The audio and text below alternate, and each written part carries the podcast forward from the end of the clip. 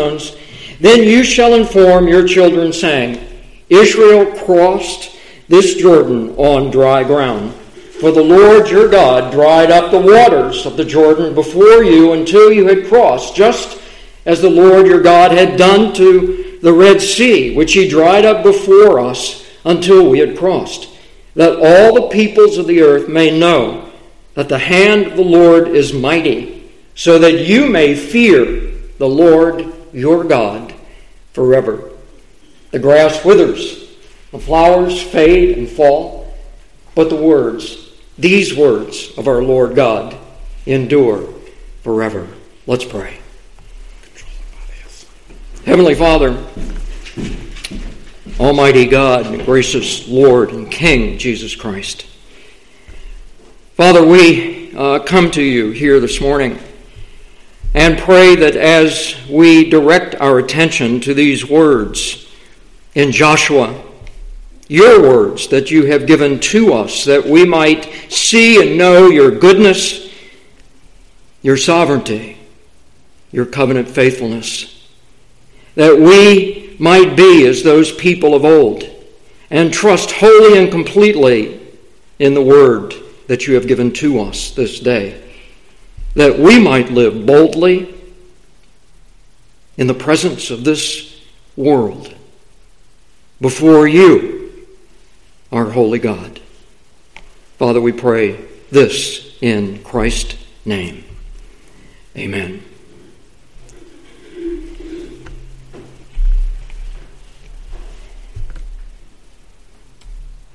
I was telling Matt this morning, just an aside here, I'm going to be gone next week. Dawn and I are not going to be here, and Matt is going to do this. And I said, what you need to remember is have a contingency plan.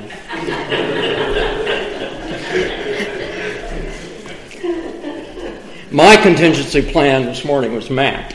I don't know what his is going to be next week, but as we consider these words that are here before us,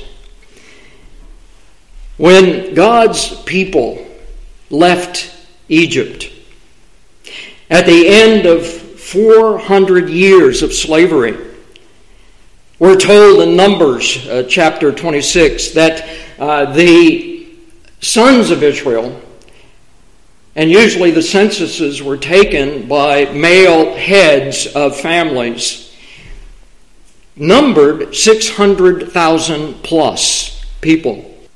With a mighty hand and an outstretched arm, God opened the Red Sea to provide a way for God's people to escape the hands of Pharaoh and his army. It was only 3 days later, as they had left and passed through the Red Sea and seen that monumental miracle that God had performed, only 3 days later in the wilderness, the people began to grumble and complain, as often people will do today. For these people, God's people, had no potable drinking water. God was good to them. He provided for them water, turning bitter water into something good and sweet. On God's people moved. And a few days later, they came to another wilderness area. These same people began to grumble and complain once again. This time against their leaders, Moses and Aaron, because now they had no food. They had water, but no bread and no meat. So after hearing the grumblings of the sons of Israel, God remained good to them, and he provides sustenance for them. The manna and the quail, to such abundance that we find that the people even grumbled about the quantity. All they had was quail to eat. Can you imagine? Several times after leaving Egypt and before reaching the border of Canaan, the promised land, the people continued their grumbling and complaining against Moses and Aaron, and each time Moses interceded for these hard-hearted, stiff-necked people. And each time, God relented from destroying them and showing them His goodness. God's people now arrive on the border of the Promised Land. Moses appoints and sends 12 people, representative of the 12 tribes, to go in and scout out that land and to see what that land is like. And at the end of 40 days, in Numbers 13:25, which is up here before you, the men return and give a report. We went into the land, they said, that land that you sent us in, and it certainly does flow with milk and honey. And this is its fruit. I mean, it took several men to bring back the grape vines and the fruit that was on those grape plants, those grapes, to bring them back in. There was evidence of the fruit of the land. But nevertheless, the people who live in the land are strong. The cities are fortified and very large, and moreover, we saw the descendants of Anak there. The people rebel, saying, "We can't take this land." It's a land that devours, the scripture says, its inhabitants. And the people there are giants. God remained good to these people. He provided that intercessor Moses, once again, to step in between these grumbling people and the triune God Himself. For these people did not believe God's word spoken through Moses, that the land was already theirs. They've been told, go in and take it. Go in and scout it out because it is ours. They rebelled and they refused to enter the promised land. There are blessings, certainly, for obedience to God's word, but there are also consequences for disobedience. According to the number of days which the spies spied out the land, 40 days, for every day you shall bear your guilt a year. For every day, 40 years, and you will know my opposition, says God to His people. I, the Lord, have spoken. Surely this I will do to all this evil generation who are gathered together here against me. In this wilderness they shall be destroyed, and they will surely die.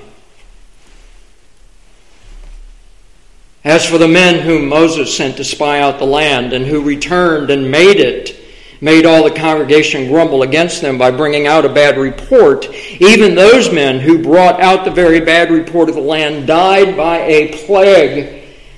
Seems to mean that they died immediately by a plague that had gone through God's people. They died before the Lord.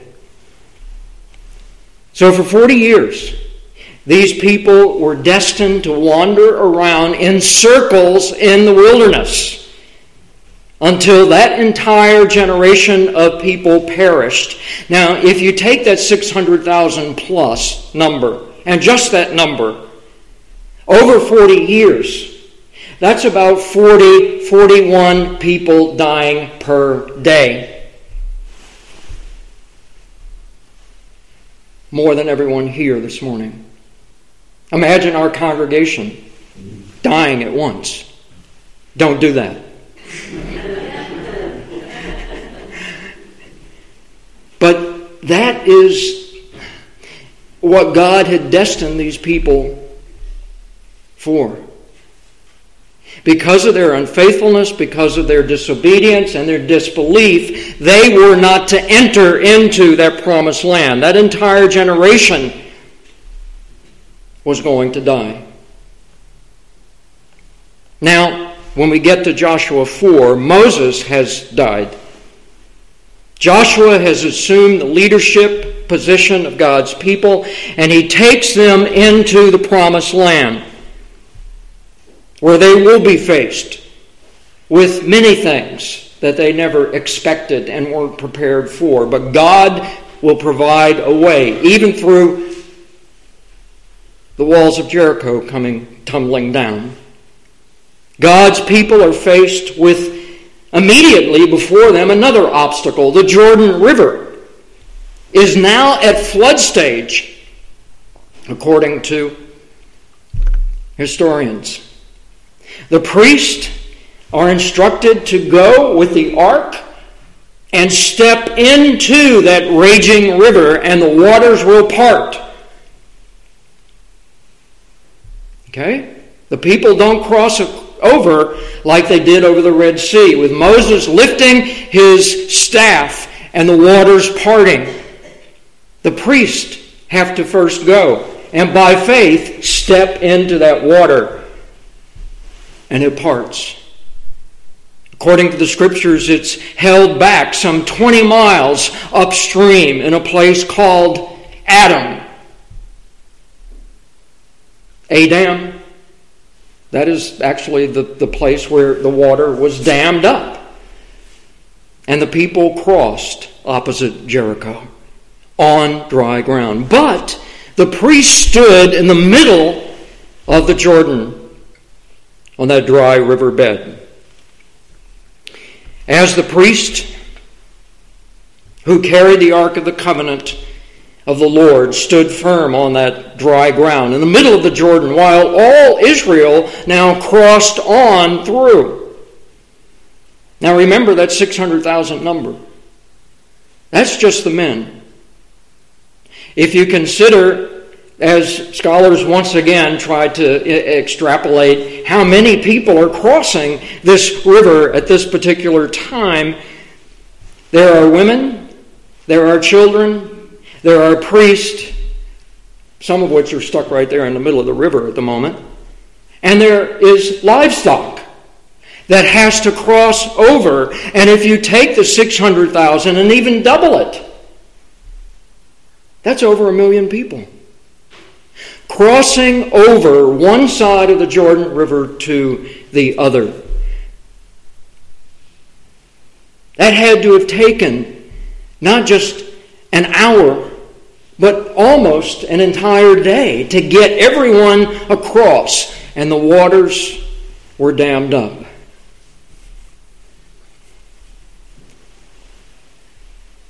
When all the nation had finished crossing the Jordan, the Lord had spoken to Joshua.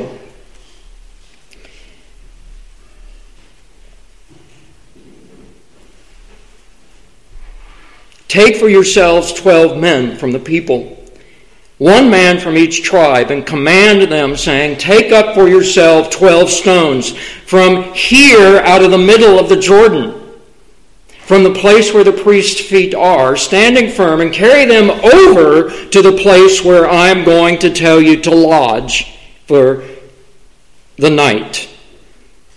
Joshua called the 12 men together that he had appointed, from the sons of Israel, one man from each tribe. And can you imagine them going out into that river where the priests are now standing and wondering, how long is this riverbed going to be dry? Waiting for it at any moment to go back to flood stage.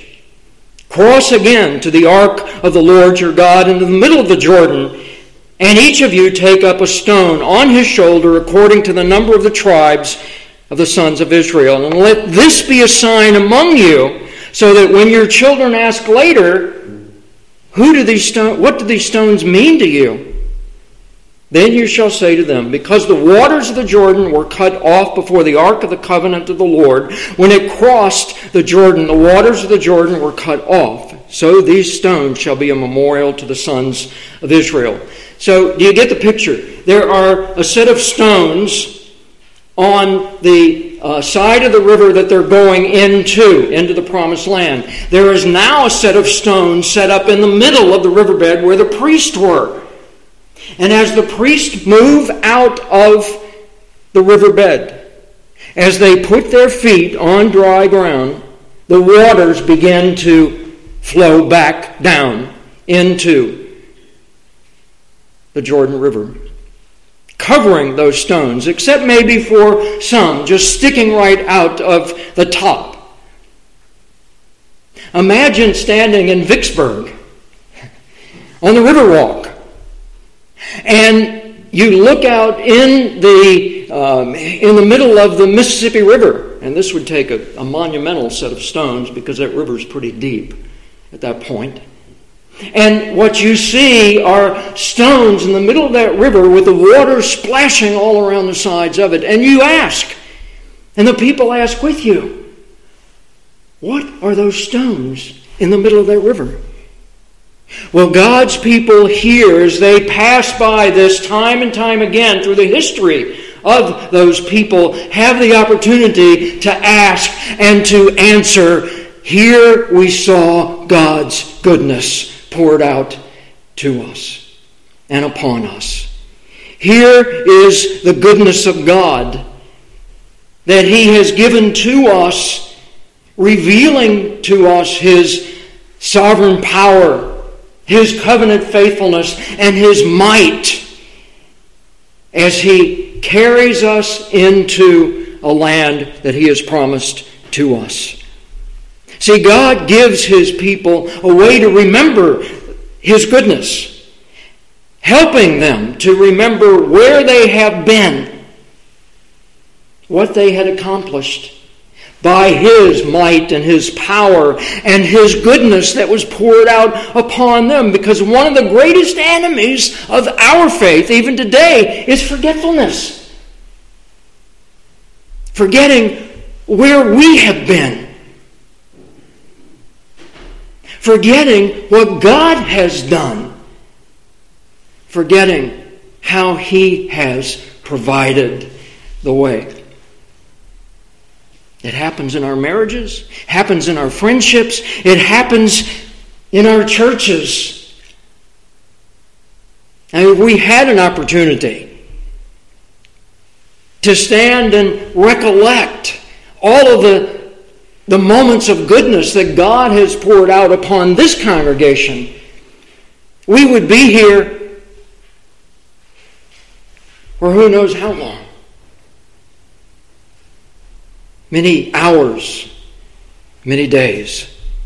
God's goodness has been poured out abundantly and exceedingly upon this group of people over the past 68 years. And you know, sometimes we forget that. We forget how good God has been to us as a church, even in the past 7 years, past 10, past 68. We forget how good God has been just in our own lives. So these stones, Joshua says, are a memorial to the sons of Israel forever. Not a memorial to anyone. Not a memorial to anybody. Not a memorial to any group of people. But a memorial pointing to the goodness of God. Such as this facility that we're in. People say, my church. And I know what you mean. And people know what you mean. But you know whose church this is? This is God's church. Many different people built this facility by God's goodness poured out upon each and every one. God is good. But you know, God is sovereign too. In His goodness to us. Then Joshua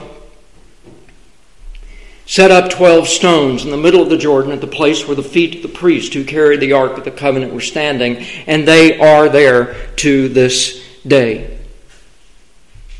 Memorial stones as a testimony to the power of God, the power and the might of God. The absolute sovereignty of God. What is sovereignty? I mean, when you stop and think about that theological term, I think everyone in here would probably agree with me as we talk about sovereignty and about God's kingly rule through Jesus Christ over His people as His subjects. He is sovereign.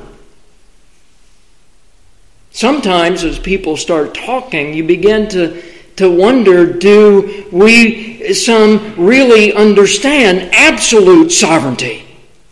It doesn't mean that we're puppets,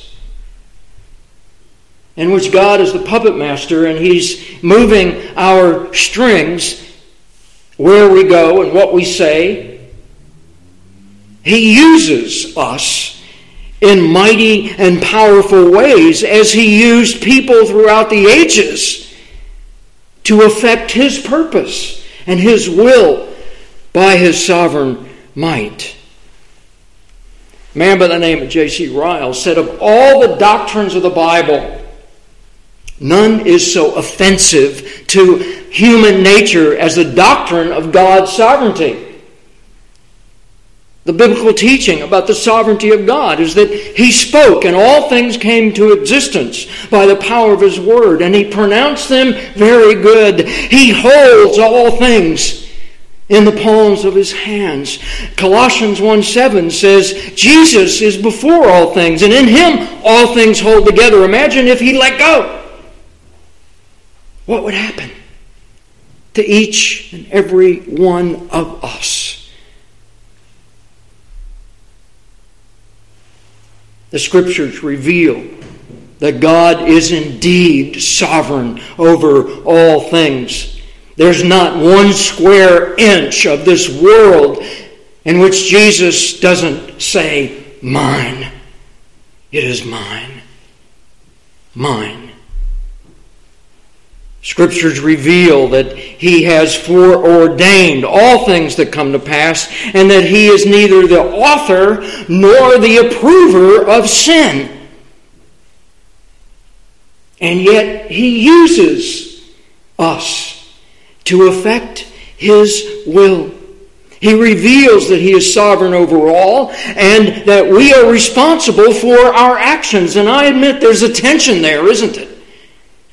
In which God does decree all things that come to pass, and He holds us responsible.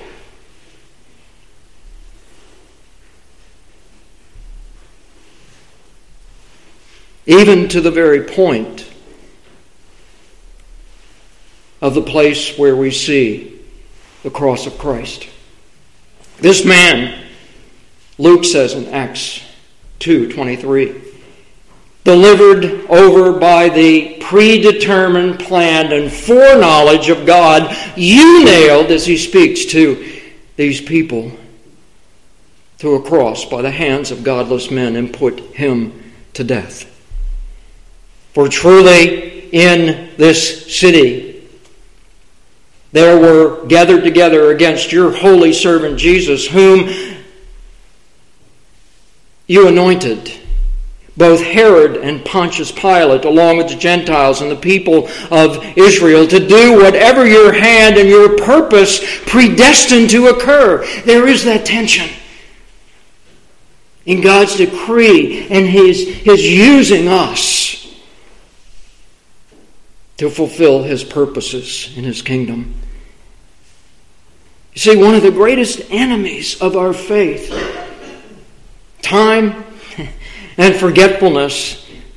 So we need to step back and remember those times of God's goodness. Remember those times of God's sovereignty as the Scriptures jog our memories. Remember those times of God's covenant faithfulness.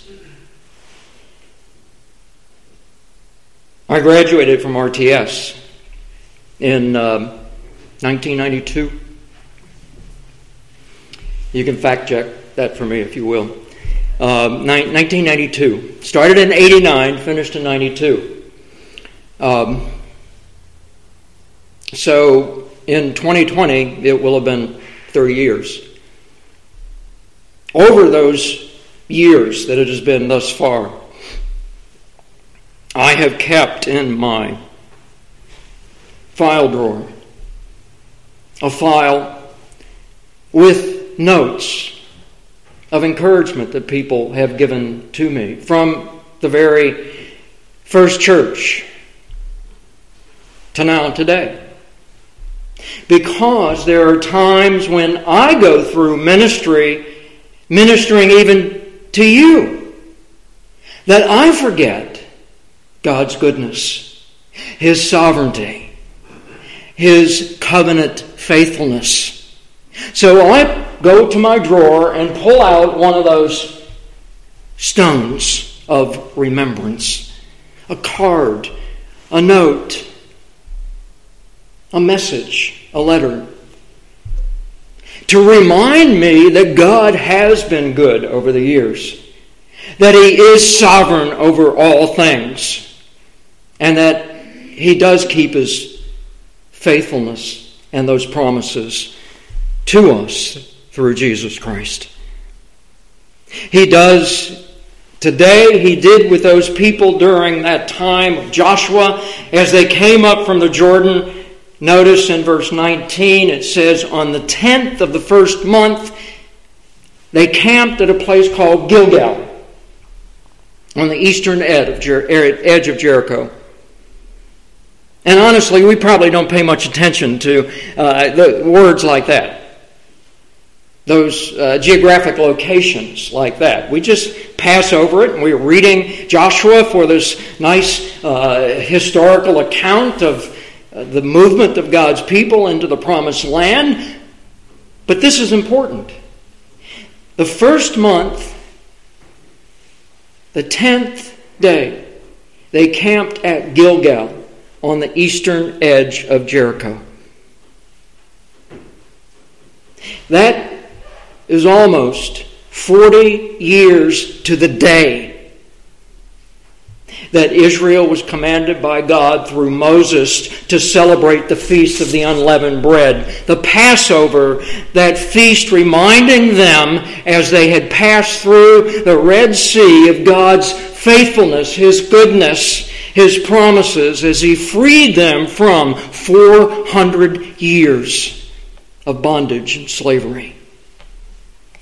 Now, at Gilgal, that stone of reproach, which is actually what that word means, that name means, Gilgal. To roll away the reproach of Israel. If you look at Joshua chapter 5, verse 9, you'll see those very words.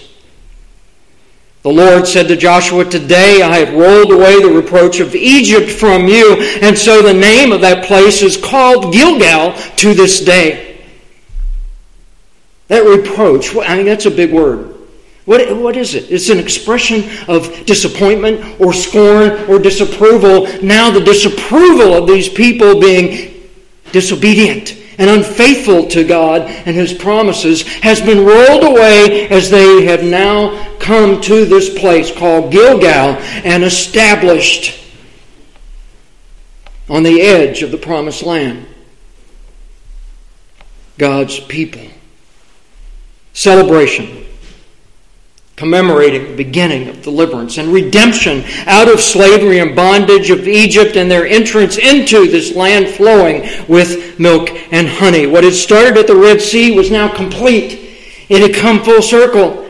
God had been faithful to His promise, had provided for these people free access into a land flowing with milk and honey, but it took them 40 years to get back to where they first started. Just as He had promised. Just as He had said. God is faithful. The same God who was faithful to His promises to these people that we read about in Joshua is that same God that we worship and serve here today. He hasn't changed. He keeps His promises. He's still good. He's still sovereign. He keeps the promises that He's made to His people in Christ. So if you're not in Christ, Trusting in Him. By faith alone. By God's grace alone. You cannot experience those promises. Sometimes, people claim individual promises for themselves that God has made to me through the Scriptures. But in reality, He's made those promises, each and every one of those promises, to His people in Christ. In Him, we are safe and secure from all alarm. God is faithful. Paul says in 1 Corinthians 1:9, through whom you were called into fellowship with His Son, Jesus Christ. But as God is what? Faithful. Our word to you, Paul says, is not yes and no, for the Son of God, Christ Jesus, who was preached among you by us, by me and Silvanus and Timothy, was not yes and no, but is yes. There's no maybe in Him. It is yes in Him. We experience all kinds of temptations today, don't we? No temptation, Paul says, has overtaken you, but such is common to man, and God is what? Faithful. Good. And sovereign, who will not allow you to be tempted beyond what you're able, but with the temptation will provide the way of escape also, so that you will be able to endure it, to pass through it. It doesn't say He's going to take it away from you necessarily. Paul prayed 3 times for that thorn in his flesh, that emissary of that Satan, that messenger of Satan, to be taken from you. And yet from him. And yet God did not do it. Did He? God did not take that from him. So that Paul might experience the abundant grace of God and know that even in his weakness, He is strong in Christ.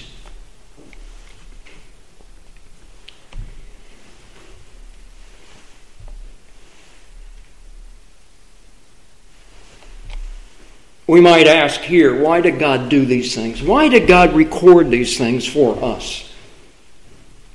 The answer there is this: so that all the peoples of the earth may know that the hand of the Lord is mighty, so that you may fear the Lord your God, just for a couple days, forever. Forever.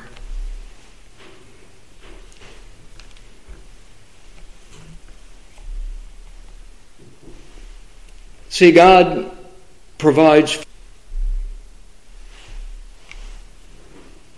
Peter says in 1 Peter 2, verses 4 and 5, that we are to come to Him as living stones. You also, as living stones, are being built up into a spiritual house. And Jesus is the chief cornerstone. As living stones, our lives, our church, our involvement here, not just this building, this physical place, but everything within this building. You are bricks. You are living stones that God is putting into place in the history and the recollection of generations to come as living memorials of God's goodness, as a legacy of God's grace, as a promise of His sovereign power and His covenant faithfulness. So as living stones, our lives will speak as long as these stones and Joshua have spoken. I guess the question we have to ask as we leave here this morning is, what are those stones going to speak about our lives hidden in Christ? As living proof of a loving God who is good, who is faithful, who is sovereign. Testimony to a watching world. You know, it's sad that we are not able to gather together here after this worship service to break bread over the tables in Reynolds Hall,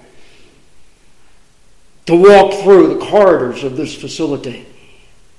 But even as we think about doing that next year, maybe even for Thanksgiving, let's remember how faithful God has been to us, how good He has been to all of us,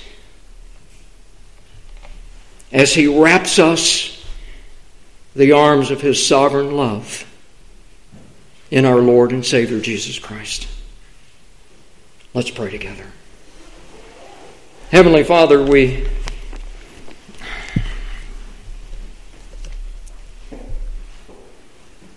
honestly have difficulty finding words to express to you what you mean to us. Our God of love, life, living. Our God of goodness, grace, peace, and rest. We're thankful, Lord, that you do reach into this mass of humanity around us and call people to yourself. May each one of those people, Lord, be living testimonies, living monuments, stones of remembrance, calling attention not to individual people or particular buildings or things in those buildings, but calling out how good you have been, how faithful you remain, and how sovereign you are in keeping your promises from generation to generation. Father, we pray and are thankful that you are our God and that we are your people, faithful and true.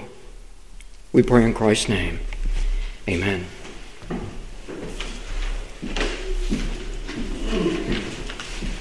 Our hymn of commitment and trust is "Great is Thy Faithfulness." If you're at home and you're trimming the hymnals, on page 32. If you would please stand with me as we sing praise to our Lord.